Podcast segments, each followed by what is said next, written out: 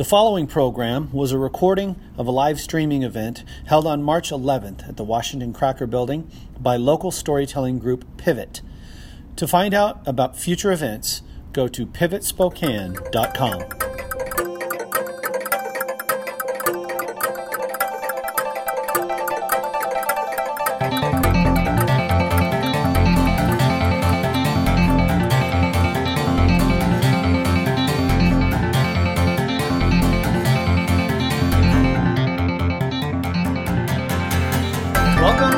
Our first live Pivot event in over a year. It's good to be back, and we look forward to more events in the near future. In fact, I was just talking to a board member before the event. We're just trying to figure out how can we do something like this, or even better, in person outside by the end of May, early June. Uh, we'll see what we can do. Uh, in lieu of live events in the last year, we held two uh, video uh, contests. If you'd like to watch those, you can go to the Pivot Spokane YouTube channel, and they are there. In fact, one of our storytellers tonight uh, was uh, a winner of our storytelling contest. We are here tonight at the Cracker Building, where we've held every one of our twelve events since our first event on February sixteenth, twenty seventeen. So, yeah, yeah. That's really, it's it's exciting to think that uh, we just sort of started this thing and said, let's see what happens. And over four years later, here we are. And we have uh, our board members in the audience, and we have our storytellers in the audience, and uh, hopefully soon we have you in the audience. Uh, I'd like to thank a few people before we start. I'd like to thank Darby McKee and Jackie Caro, who help us get this Cracker Building uh, for a really low cost, and it's really become our home. So let's give them a hand for what they've done. I'd like to thank Luis and Norman from the Palimpsest Group, who are making it possible for us to live stream to you. That makes it look so good and sound so good. Um, I would like to thank our board. We have Mark Robbins, Morgan Marum, J- Josh Armstrong, Karen Woodard, and Daniel Walters. Let's give them a hand. And most importantly, the reason we're here, and really we wouldn't be an organization without them, are storytellers Susie Labar, Ella Kerner, Sherry Miller, and Ross Carper. Uh, I know sometimes that at these events, you know, we, we talk about some, some depths of some things. So if a, as people are talking about things that might bring up some tough situations for you, um, I'm a psychology teacher, so I bring this up a lot too. Uh, there is a crisis line, seven four one, seven four one. You can text twenty-four seven, and uh, it, professionals will talk to you. So if you ever have any problems tonight or any other night, I wanted to make sure people know that that is available, seven four one, seven four one. And as I mentioned, the following stories cover difficult topics. Uh, this is not a night of sadness, though. This is a night of hope. Our storytellers definitely reach the depths of human experience, but these are inspirational tales of resilience and the indomitability of the human spirit. Our theme tonight is Out of the Ashes, and our storytellers have definitely had their lives almost burned to the ground. But our storytellers have overcome, dusted off the ashes, and prevailed. Let's emphasize that. All right, so let's begin. Our first storyteller is Susie Labar. She's been working recent life events, very, very recent life events, like a week ago life events, into her story, and has crafted a wonderful story of forgiveness. And I promise you'll likely never look at a snowman the same way again. Let's welcome Susie Labar.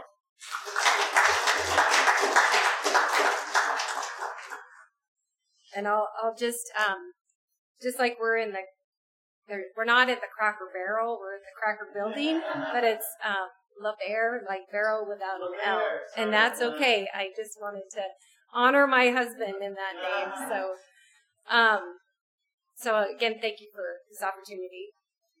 Um,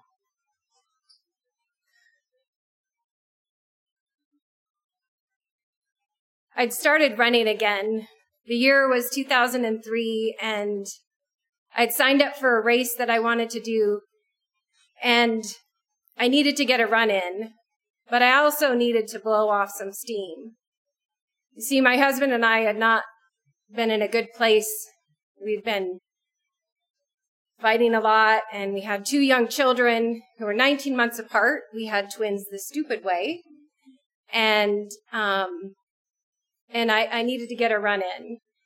And generally, I would take my boys in the double jog stroller, and we would go to a place that was behind the Numerica Credit Union on twenty-ninth Avenue that was just a piece of land that they had coined the Bumpy Park, because they loved to go over the rocks and and explore the woods and and walk by the hill that they would sled down in the wintertime. But this time I decided to go by myself because I needed to blow off some steam, and I knew running was the thing that helped me. And as I went out, I ended up at the Bumpy Park, and and it had snowed, and I found myself making three balls of snow. And it was really wet and damp and cold and heavy, and, and as I made each one and lifted it up, stacked them one on top of the other, I smoothed out the edges, and I added the final details. And I realized at that moment that I wasn't making this snowman for other people to enjoy. I was making this snowman to destroy it. And so I backed up about twenty feet, and I charged at that snowman, and I kicked and I knocked down each one of those balls. And I stomped and I raged and I screamed, and with every time I hit the ground, feeling like I didn't have a voice, and if I did, I was felt like I wasn't being heard, feeling like my life was spinning out of control, and I was afraid for losing this family that I had just started. Because you see, in two thousand one, I found myself sleeping on the floor of my child's bedroom because if he cried out, I needed to respond. Because if I didn't, then I would be that adult that wasn't responding to the needs of a child who might be in pain or hurting or suffering. And we all know what that does when you have young children. I had a toddler and an infant. Sleep you need. And we ended up in counseling, and, and we did a lot of hard work. I did a lot of hard work. And when we started couples counseling, the counselor asked,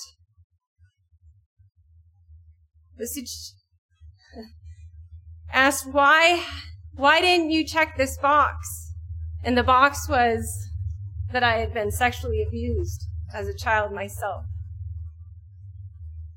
for years, along with being a child of divorce and bankruptcy and having a parent who was alcoholic and moving at the age of twelve to Alaska and my dad to New York.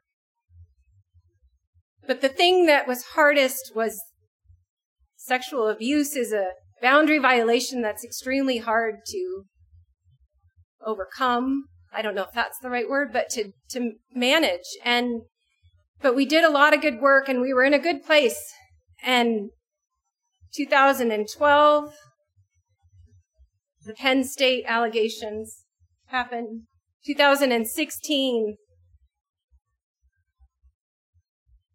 the gymnast came forward and started begin talking about more and more, and hundreds of girls coming out, and the Me Too movement getting traction. And and two thousand eighteen, Kavanaugh hearings coming about. And And those triggers keep triggering my body, and your body only knows what's happening right now, and it was thinking. And so I was going into fight, flight, freeze. I was responding when it, in ways that most people wouldn't be. And, and I had thought that my, thought I was having early stages of dementia. My memory was not where it was, and I went and saw a doctor, and she said, there is nothing wrong with your memory, and you are suffering from P T S D.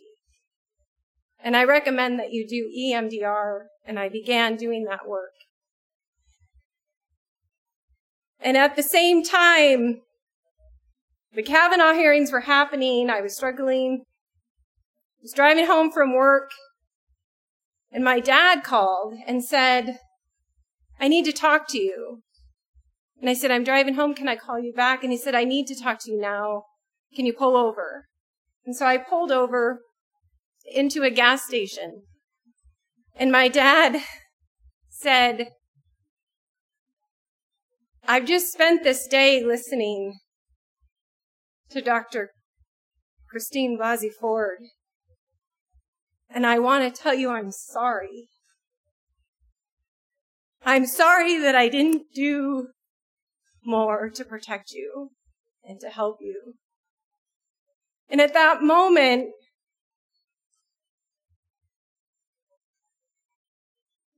when you've experienced something like that, you sometimes wonder, did it really happen? And at that moment, it was validating that it did. It was validating in the sense that here's an adult now saying, I wish I had done more. And I know that as adults, we do the best we can, because I know that I'm sure I've been an adult that didn't respond when needed. But this began in this healing process for my dad and I, and we'd started to get to a good place and really setting up some boundaries, not saying it was easy, but we were It was a healing. It was a healing time. I ended up having to leave my job because I was getting triggered too much and and began doing the work.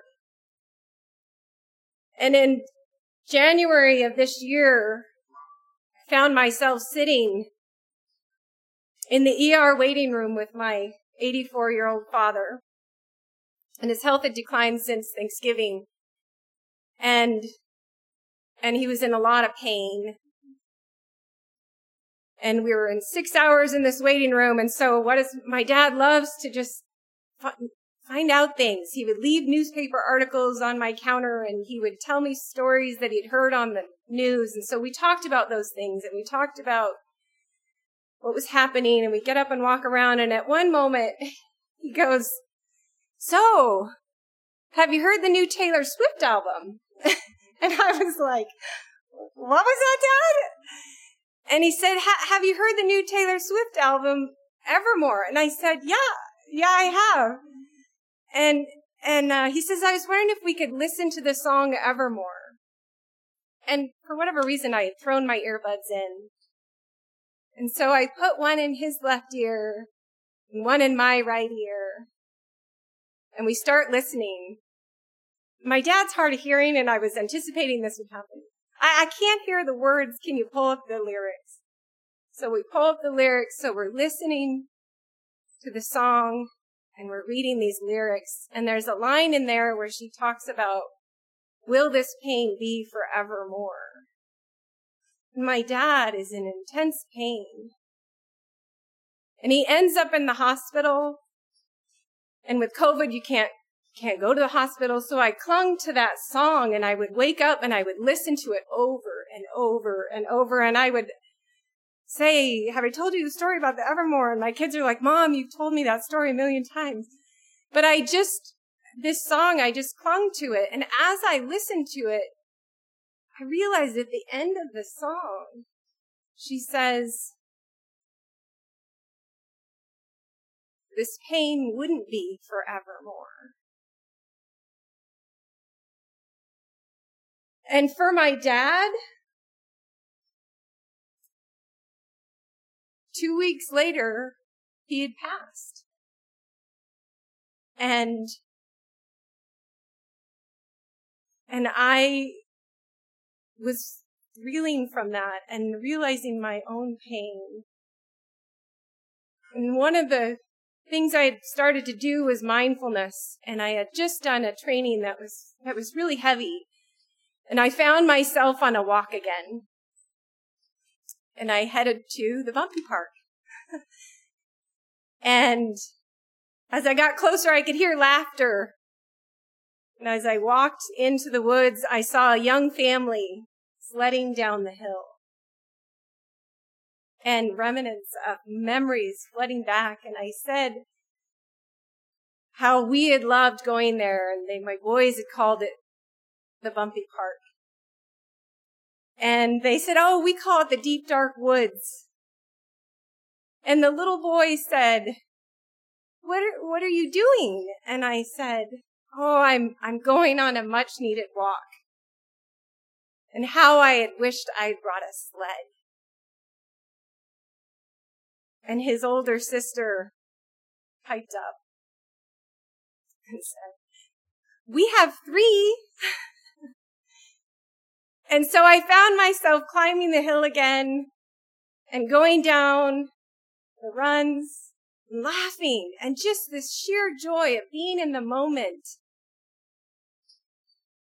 And as I walked away and said goodbye and rounded the corner, I found myself in the spot where I had made that snowman so many years before. And I began rolling the snow and building one ball on top of the other. And I added details, and I left the imperfections. I didn't smooth the edges.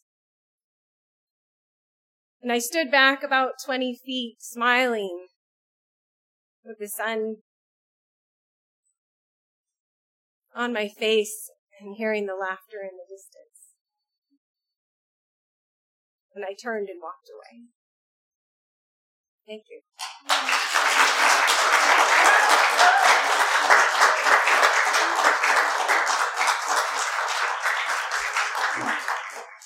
You're listening to K Y R S, Medical Lake Spokane, eighty-eight point one and ninety-two point three F M.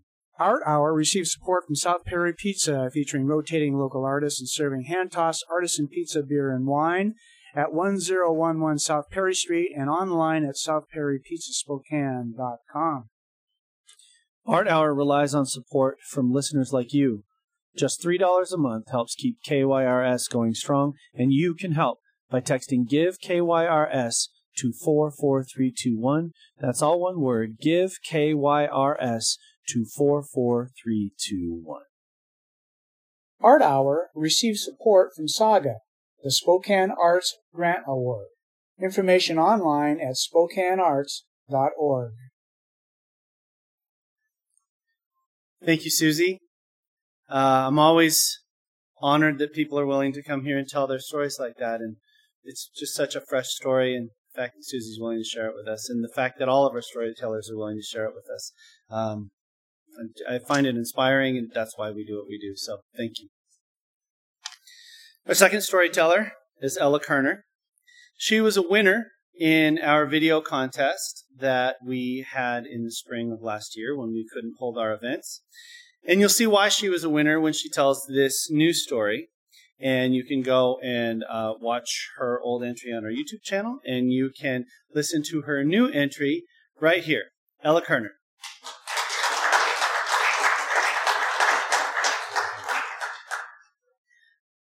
All I can remember are little flashes. I'm sitting on the sidewalk, holding my legs, and I look up and see my friends who've been in the front seat. And they say, are you okay? I say, yeah, I'm okay. Are you okay? And then I'm getting put on a backboard, and then I'm in the back of an ambulance, and then I realize that I must have been in a car accident, and the paramedic is asking me questions. He says, what's your name? I say, Ella.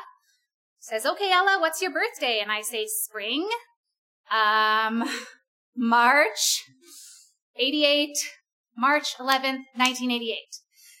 And then he says, have you had anything to eat today? And I say, I know I had wine for lunch, and do you remember anything else from the day? Oh, I know I went to church. And do you remember anything from last week? And I say, I think my husband is cheating on me. He told me that he'd made a drunken mistake, and it hurt so much, but I knew he drank too much. Like, we knew, and we hadn't dealt with it, and it felt like now it was time to take control and we'd get through it. And then I found out that his confession was heavily edited and that he only told me because he got caught. And if he's hiding that, what else is he hiding? And then five years of memories are just unraveling and all these little flashes are coming up. Like, he told me that he was going out to drink with some coworkers, and he told me that he was helping a friend with their business, and he told me that he needed to crash on a friend's couch because he had drank too much and shouldn't drive home, and I never asked who he was texting or talking to online, but if I had, what would he have told me? So yeah, there was a drinking problem, but when he called a few days later with another confession, and this time it was for something that happened a year and a half ago. He'd been hiding it all that time. And he tells me at the end of the phone call, that's it. I promise there's no more. And I hang up and I knew there was more. So yeah, a drinking problem, but also a cheating problem and a lying problem. And if you ask me, that's too many fucking problems. And I don't know what to do. I go to a friend's for help because I know her husband cheated on her and it sucked, but they are still married. So I know she can tell me, how do I get him to tell the truth and come clean and we can move forward? And I look her in the eyes and say, what should I do? And she says, leave. Leave? I am twenty-five years old, right? Like, I have sunk over half a decade into this marriage. I need a different option, a new approach. I don't actually know what I need, but I need a break from this awful week. So on Sunday after church, I get in the back of a friend's car and we head out of town. I know there will be a hot tub and there will be sympathetic ears and I can get some space and figure out what to do with my life. And then wham, at the drunk driver is going forty-five in a twenty-five, and he hits us in the back of the car where I'm sitting and just crumples. The car flips, and we land on the roof. My friends turn around and see me, and I'm hanging from my seatbelt upside down, and there's blood everywhere, and they think I'm dead. But I move, and we manage to get out of the car. And meanwhile, the drunk driver tries to drive away, but he's stopped by witnesses. But I don't actually remember any of that. All I remember is sitting on the sidewalk. Are you okay? Yeah, I'm okay. Backboard, ambulance. What's your birthday? And now I'm in the E R. And I don't know if it's like the absurdity of the situation or the concussion, but everything in the E R is really funny. The doctor tells me I need a C T scan. Oh, great. And it turns out that I've cracked my skull right beneath my left eye socket. And I'm just like, oh, it's my first broken bone. It's my face. That's great. And then the doctor comes in with a little napkins put over my face. He's going to do the stitches. And I'm just glad he's finally there, because every time I've smiled in the hospital, the wound has reopened and more blood has come down onto my shirt, my white shirt, which is garbage now, just like the rest of my life. And then it's really funny when the doctor comes and gives discharge instructions to my sister, and he says, make sure you bring her back if it's hard to wake her up. So that's bad. But like the cherry on top for me, the best part of the whole day is the paramedic who treated me in the E R comes into the hospital room, like, to check on me. So sweet. And he comes and takes my hand and looks me in the eye, and he says, it sounds like your husband is a real bastard. Yeah, couldn't agree more. Unfortunately, the giggles wear off, and the next day I wake up to just, like, the shitty remnants of my life and a headache and a choice that I don't want to make. And I'm just stuck. I'm frozen by the unfairness of it all until one day I'm praying, if you can count screaming at God in the car, praying. And I'm just saying, I don't want to do this. And God says back, no one does. Oh, right. No one wants to get divorced. Like, I've been agonizing over this choice, but it's not my choice that my marriage is ending any more than it was my choice to get hit by a car. This stuff is just happening to me. That week, a friend sends me a picture. It's a scene that she stumbled across on a walk. A little baby bird had fallen from its nest, and it's lying on the sidewalk, just wings outstretched. dead and dry. And she says, I found your spirit animal. And that's me all summer, just laid out. As paperwork is filed and things move forward, finally, like, the dust settles, and I find myself just grasping for some kind of closure.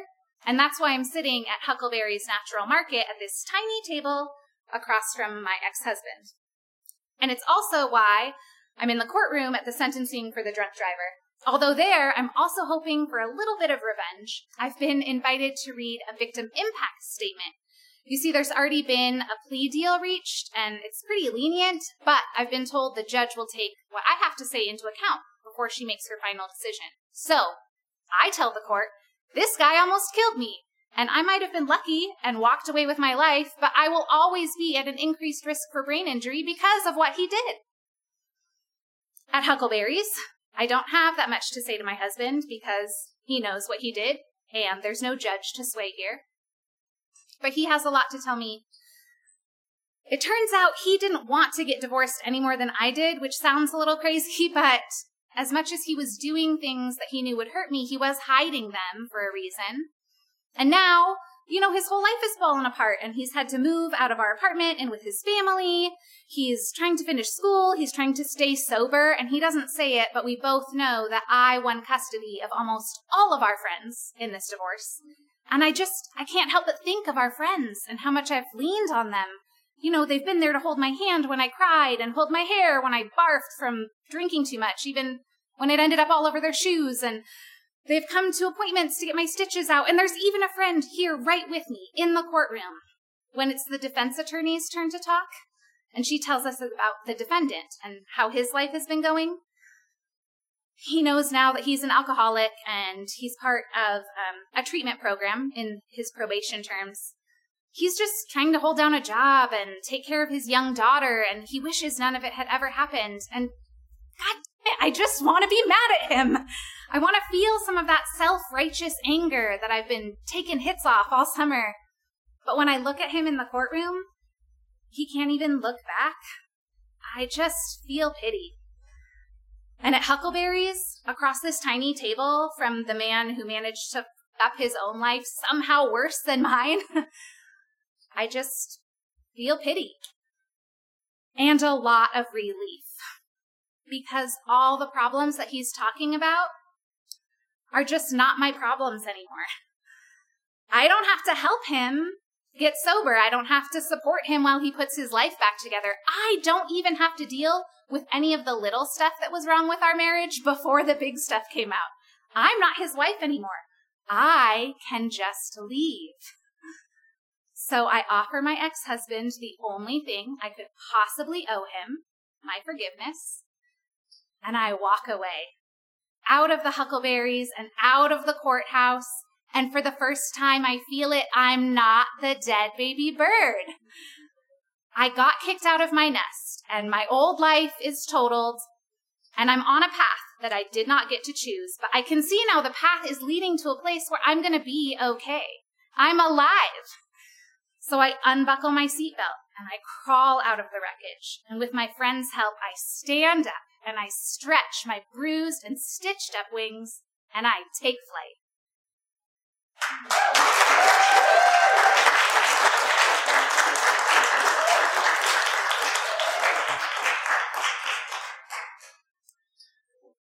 Did anybody notice an interesting detail of that story?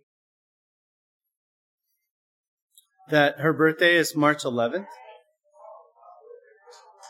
Yeah. So, happy birthday, Ella, and thank you.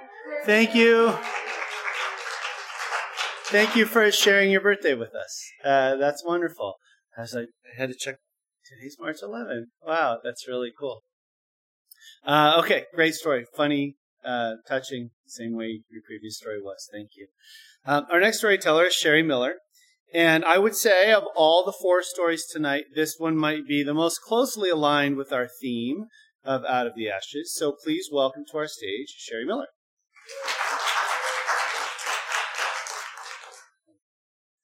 When I was in the fourth grade, a classmate was killed in a trailer fire. Killed all five of the siblings. It was around that same time that my mom got remarried, and her new husband had a particular affinity for door-to-door salesmen. That's how we got our Neekin water system. That's how we got our Kirby vacuum, swiftly followed by the Rainbow vacuum, much better. And that's also how we got the smoke detectors for my mom's house. And we didn't just get smoke detectors, we got heat detectors. And if you didn't know, heat detectors are a round device that goes on the ceiling next to the smoke detectors of coiled metal. And when the sensor melts and pops off, it clangs like a school bell. I didn't know you could melt to death in a fire. I knew you could smother from the smoke, but melting was a new thing to me. I used to lay awake and count the blinks on the smoke detector to make sure there were sixty seconds in between each one, and plan escape routes in my head. I turned forty last year, and I'm just now realizing I might have a little bit of an issue with anxiety. But I always knew the power of fire. My mom worked for D N R growing up, the Department of Natural Resources. She was on the summer fire crews, and I knew about P B Y planes and bucket drops. I knew about shake and bake bags, and I knew fire could just destroy. It could run up a mountain. It could sweep across a plain. It could jump a highway. Fire could also destroy a two-story home in just a matter of minutes with the lives inside. I've always respected fire, and I've always known that it was a powerful key in my life. My dad was killed in a house fire just a few weeks before my thirtieth birthday.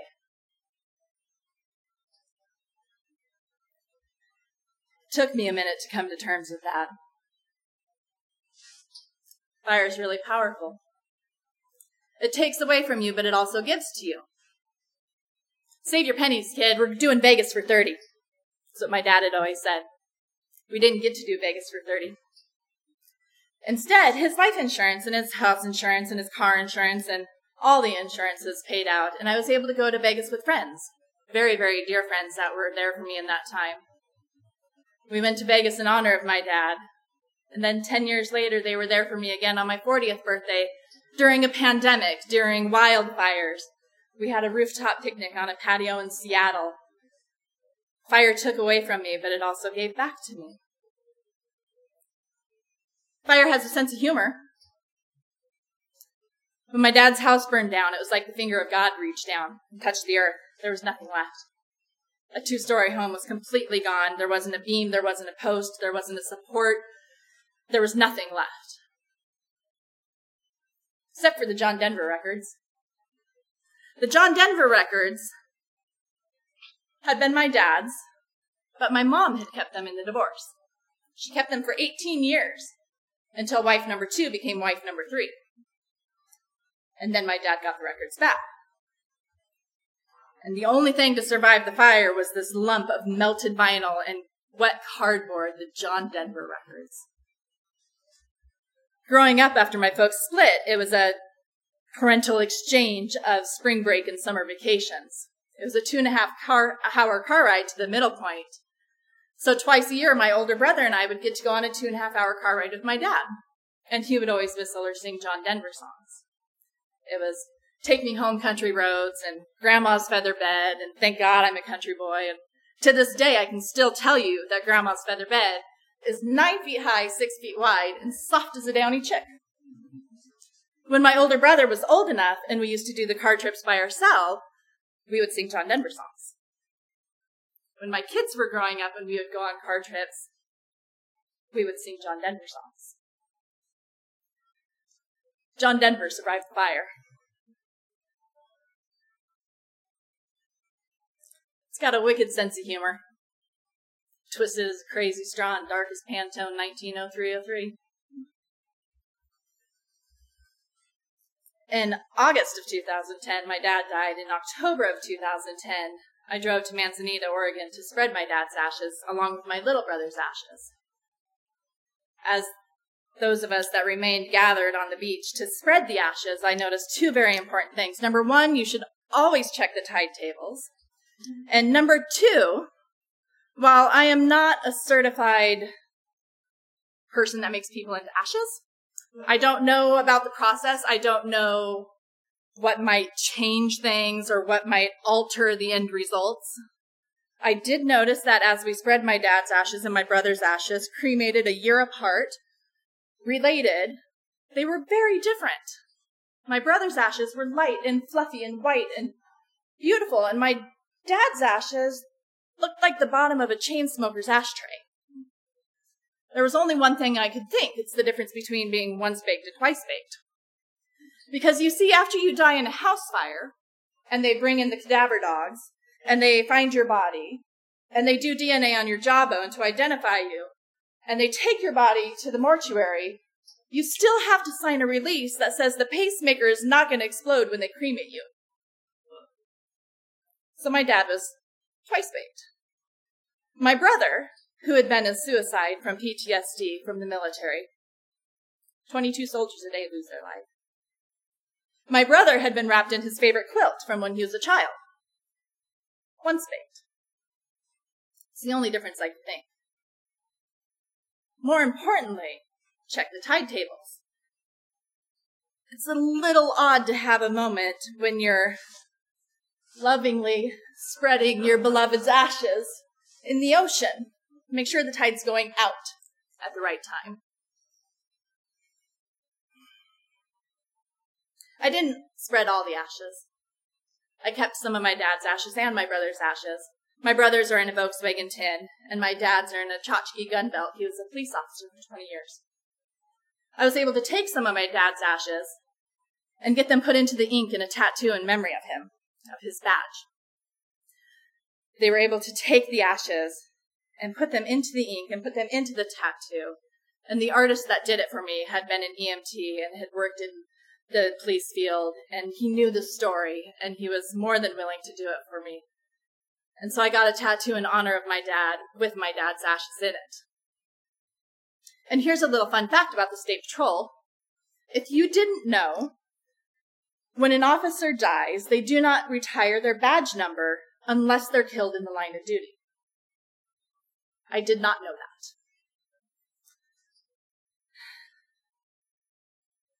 It's been a minute.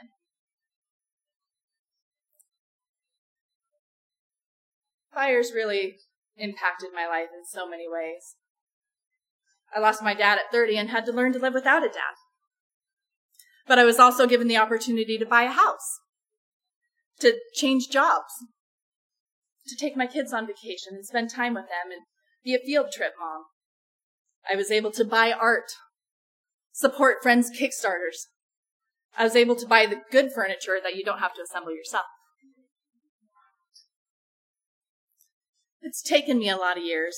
At forty, I think I'm really just coming to terms with it. I've lost family to fire, actual fire. I've lost relationships to emotional fires. I've lost friendships to temper fires. I was fired last year from my job. But I also gained perseverance and endurance and strength and lasting friendships. I learned how to grow and how to adapt and how to be strong and resilient. Fire took away from me, but it also gave to me. It gave me a permanent tattoo with a reassigned badge number.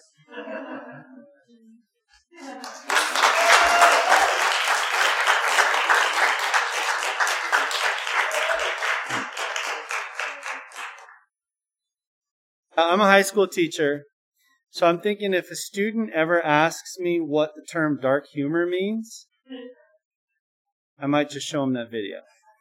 That was great. Uh, okay, our last storyteller tonight uh, has the peculiar honor. Uh, I mean, I've heard a lot of auditions. I've heard a lot of stories, and Ross's was the first one that ever uh, made me shed a tear. It's a very touching, very emotional story, and it's a great way uh, to bring our night to a close. So please welcome Ross Carper.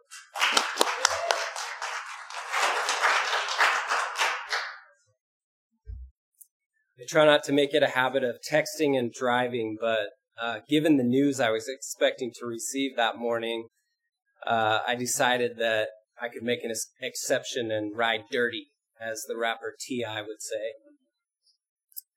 So I mashed that I'm not driving button, lying brazenly to Siri, and kept my phone open uh, on my lap as I drove. I had just dropped off my three daughters, ten, uh, five, and two at the time, uh, at school and with my parents, respectively. And I was on my way from the paint store and the cleaning supplies store down to this dingy old restaurant building that was an Arctic Circle, and then it was a Sushiyama. And now we were somehow trying to make this terrible old restaurant into something new. September of twenty nineteen was the busiest, probably one of the busiest times of my life. I was still operating a breakfast food truck um, on the weekends. I had my day job at the Compass Breakfast Wagon, or my day job, that was the, the food truck. My day job was at First Presbyterian Church. Uh, and across the street from the church, we were forming this new nonprofit restaurant uh, called Feast World Kitchen. Uh, friends and neighbors and former refugees and immigrants from all over the world were coming together to form this thing as a place of empowerment, of celebration, a place where people could share their Uh, culture and make a bunch of extra money doing it, uh, to be woven into the community with radical hospitality, love, and fellowship around the table. So that, that was the idea of what we were starting. But in September twenty nineteen, we're in the, we're in the middle of this fund, uh, you know, this crowdfunding campaign on Indiegogo. And so we're, me and my friend Daniel Todd, uh, who also owned a little food business, Inland Curry, in the neighborhood on the lower South Hill there. Um, we're just going in there every day, you know, just trying to get this place less grimy, because we're scheduled to have this champagne toast at the end of the month with some of our biggest, fanciest donors, uh, to start this thing. And this place looks, it, it was in rough shape. So I'm driving down to Feast World Kitchen, but my mind isn't on that project. My mind is on the text that I'm waiting to receive. You see, as an almost forty-year-old married couple, my wife Autumn and I were in the midst of a good old-fashioned pregnancy scare. Uh, as I mentioned, we have three wonderful, beautiful girls. Uh, and Autumn had broken the news to me the day before, or a couple days before, that, you know, when we thought we were okay, maybe we weren't okay. And then the day before that, the day before I was driving, uh, riding dirty, um, she had said, she had texted me and said, not pregnant, you know. But then later that night she said, well, maybe that was a false alarm. Maybe I didn't start my period. And so I was waiting to hear the news, because she had bought a pregnancy test on the way to her work as a high school teacher. When I got the picture, Uh, it just was a picture of a pregnancy test, and they don't mess around anymore. It's not like one line or two lines, plus or minus. Uh, it's just the word pregnant. Um, so they've, I think they got sick of people calling and asking, is this really? No, pregnant is what it said. So I think I was at the stoplight by the five mile zips. Uh, and so when I saw that, I pulled in, uh, to the parking lot of that zips. And the first call I made wasn't to my wife, because I knew um, I didn't want to talk to her yet. I called my friend Landon. Um, every friend group needs a Landon. He's sort of the barber slash backcountry guide slash uh, counselor slash event planner uh, in our friend group. And I just, he he let me talk. And vent, honestly, because instead of all the other times we've gotten pregnant, uh, this was not an oh joy moment. This was more of an oh shit moment. Because I, I was in the, I was with other uh, people launching this new thing. We were past the baby stage. Our two-year-old had just started sitting on the toilet. She still, uh, a year and a half later, does not have a perfect record. But we were past the stage. We were ready to move forward with our lives, our careers, our family, our, our girls. Uh, and I was venting to my friend Landon. See, I don't want to call Autumn first, because I, I didn't want the first conversation about this person, this baby, this pregnancy, to be a negative one. And that's what I was feeling. Because we had had two miscarriages before, and we had three beautiful daughters. And what, no matter what happened, whether this worked out or didn't, I didn't want to have this negative uh, conversation be the first thing, but it is the thing I remember about that time. My question to myself was, how am I going to help start this thing, uh, Feast World Kitchen? How am I going to pour myself into this while also trying to be a good dad to a new baby unexpectedly joining our family? That was my question then. A couple weeks later, we were cho- toasting cha- champagne. Our Indiegogo campaign had gone amazing. The community was saying yes to Feast World Kitchen. The chefs, potential chefs, the people involved, donors, volunteers coming out of the woodwork to help us start transforming this place. Uh, like my daughter's potty training, we're still in the process of transforming that place. But it was a yes. A couple, a, a few weeks later, after that champagne toast event, uh, my family, my little family and I were gathered at my folks' house around an envelope. We had asked the doctor's office uh, to put uh, the sex of our child in an envelope so that we could have a little reveal party without any, you know, too much fanfare. Um, but when we opened that envelope and it said, "It's a boy," it caught me by surprise. It caught all of us by surprise. Uh, most of all, it caught our three little daughters by surprise. Autumn's folks uh, FaceTiming in caught them by surprise. And something about that, and it, and it wasn't just the news itself, because I am a proud girl dad.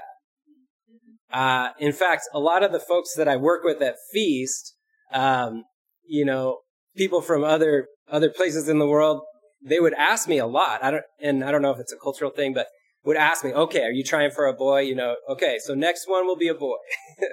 uh, I got this a lot. Um, but no, I, we weren't trying for anything. And I was in love with my little girls. I said I work at a church. I'm a, a person of faith, but I'm also a person of doubt.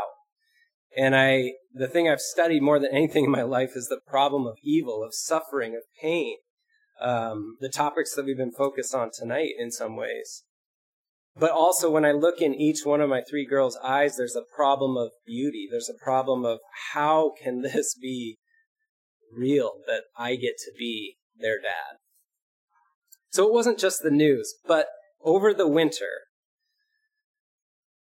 we were growing this sense of yes. The community had said yes to Feast World Kitchen, and, and my family and I in my in our in our interior life started saying yes to this new unexpected journey. You see, when, when the opportunity came up for this building to be transformed into Feast, I thought to myself, yeah, you know, someone should really do that. Uh, you know, I partnered with World Relief in my work at First Press and, and done a lot with former refugees and immigrants. And I, I just thought, man, there's these cool incubator spaces in bigger cities where, you know, former refugees cook their food and they sell it to the community and they do catering jobs. And, you know, someone should do that, but I don't have time for that. But then slowly and surely, it turns into a yes. It turns into collaborations and neighbors and the neighborhood and and people from all different faiths and walks of life or no faith coming together, bringing their gifts to the table to create something new. And it became a yes. Throughout that winter, Autumn and I would look at each other with with a uh, just shaking our head with a smile. Like, is this really happening? This is an unexpected but joyful twist. And you know what? We're just going to figure it out. You know, you just, one day at a time, you figure it out. It was almost like this, this like, and, and in my wife, I almost saw kind of one of these biblical archetypes of like uh, Sarah or Elizabeth, I think, and, uh, pe- you know, maybe an older woman who didn't expect to get pregnant, or Mary, a younger woman who didn't expect to get pregnant, but holding this in her heart as this joyful journey of, okay, I guess this is happening. That was our winter. We slowly started doing catering events with Feast. We got our kitchen permitted. Um, you know, we had been catering through the church kitchen across the street. But now we had our own kitchen ready to go. The rest of the place is still a wreck, but we could cook in there. We could do catering. We're thinking about, hey, what, what if we started doing some takeout nights? And we were planning kind of the big thing that would help really push this over the edge. A big, fancy, schmancy event. The Feast World Kitchen Local Meets Global Gala, which would take place on March sixth, twenty twenty. This would pair local celebrity chefs with our former refugee and immigrant chefs. They would come together, cook together, share a course, share stories, video pieces, international music and dancing. Uh, this was going to be a wonderful event. And I was scared because it's the biggest event that I've ever been a part of planning. When March sixth came, I was nowhere to be found at that event. Here's why. In the early morning hours of March fifth, I was awoken to my wife talking to the nurse hotline on the phone, and then heading down to Sacred Heart while I stayed back with our kids. And then her calling me from Sacred Heart to say, they're not hearing a heartbeat on the ultrasound. See, she had, we were in the third trimester now, and she had gone in because she wasn't feeling the kicks that she normally felt that night. And she knew something was wrong. And she said, well, the, the ultrasound tech isn't sure, and maybe the, he said maybe the placenta is in the way, so he, they're going to do another check. So I'll call you back when they check. And I Google third trimester can't hear heartbeat ultrasound. And as I'm typing these words, I know. And I knew in Autumn's voice, Freddie was gone. And he was. And so the next couple days were not spent running around planning for this big fancy event. My neighbors took care of that. My family, my friends. None of my blood relatives, but my my friends and family from around the world and around the neighborhood took that thing and carried it. Because that was the time when, on March fifth, we delivered, Autumn delivered Freddie. And we got forty hours to say hello and to say goodbye, to hold him, to kiss him, to caress his body, for me to feel his little, long, skinny, flat feet that were just like mine. This was a day that I will never refer to as the worst day of my life, because it's the only day I got with my son.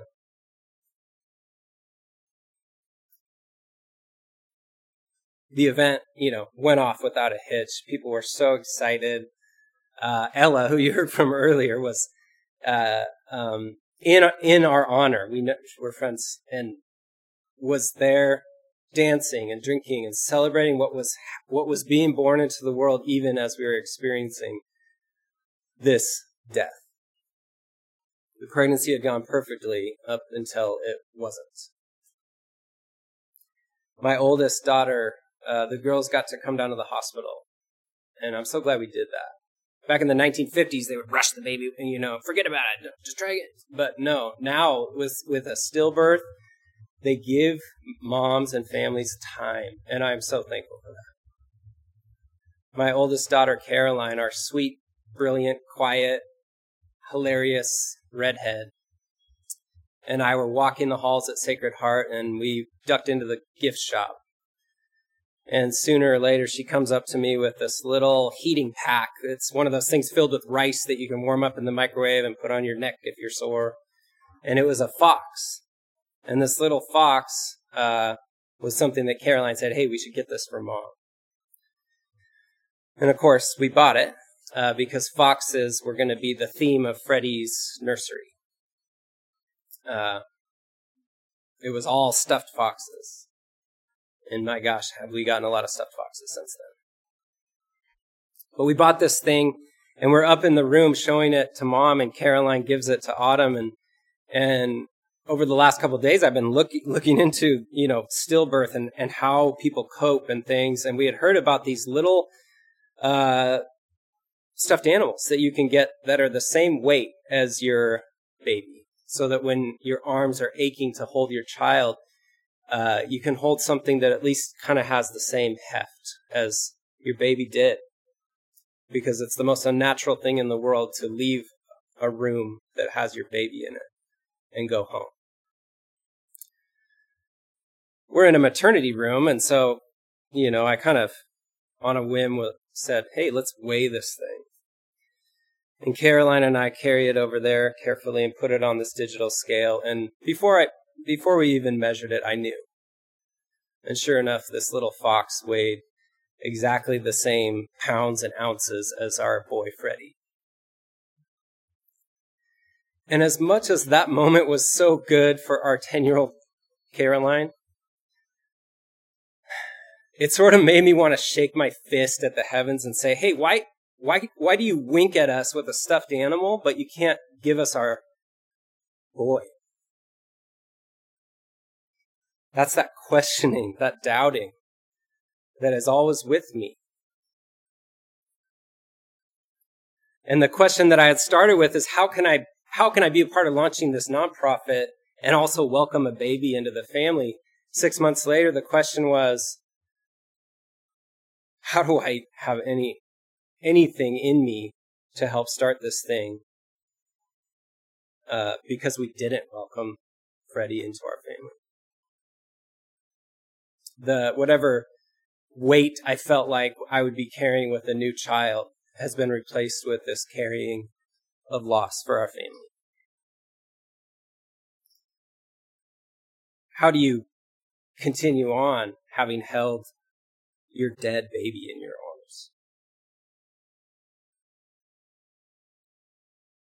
I don't have a neat and tidy answer for that question at all. And a year has just passed since Freddie's birthday and death day. Early spring feels weird right now. It feels traumatic. March twenty twenty uh, will never have the same meaning for us that it does for everyone else. But so many families have lost people unexpectedly since then. And our family just started our hunker down quarantine one week before the rest of the world started. How do you go on after holding your dead baby? For us, and it's just maybe, and just sometimes, but it's true, is that while we're holding that grief and carrying that loss, we are being held by our family, by our friends, by the team that is run, is helping launch Feast World Kitchen still. The first weekend in April, we started doing takeout. And we started with one day a week, two days, three days, four days. Now there's five days a week of takeout going in our building with immigrants and former refugees, and they have made wonderful food, and they've made hundreds of thousands of dollars in income for their family, and they've made connections, weaving them into the community since then. And I can't wait till we can really gather in person instead of just a transactional takeout. How do you move on having held your, your baby and not taking him home? Well, we feel like we're held by our family, by our friends, and by that love that we call God that holds us even when we're carrying something heavy. Thank you.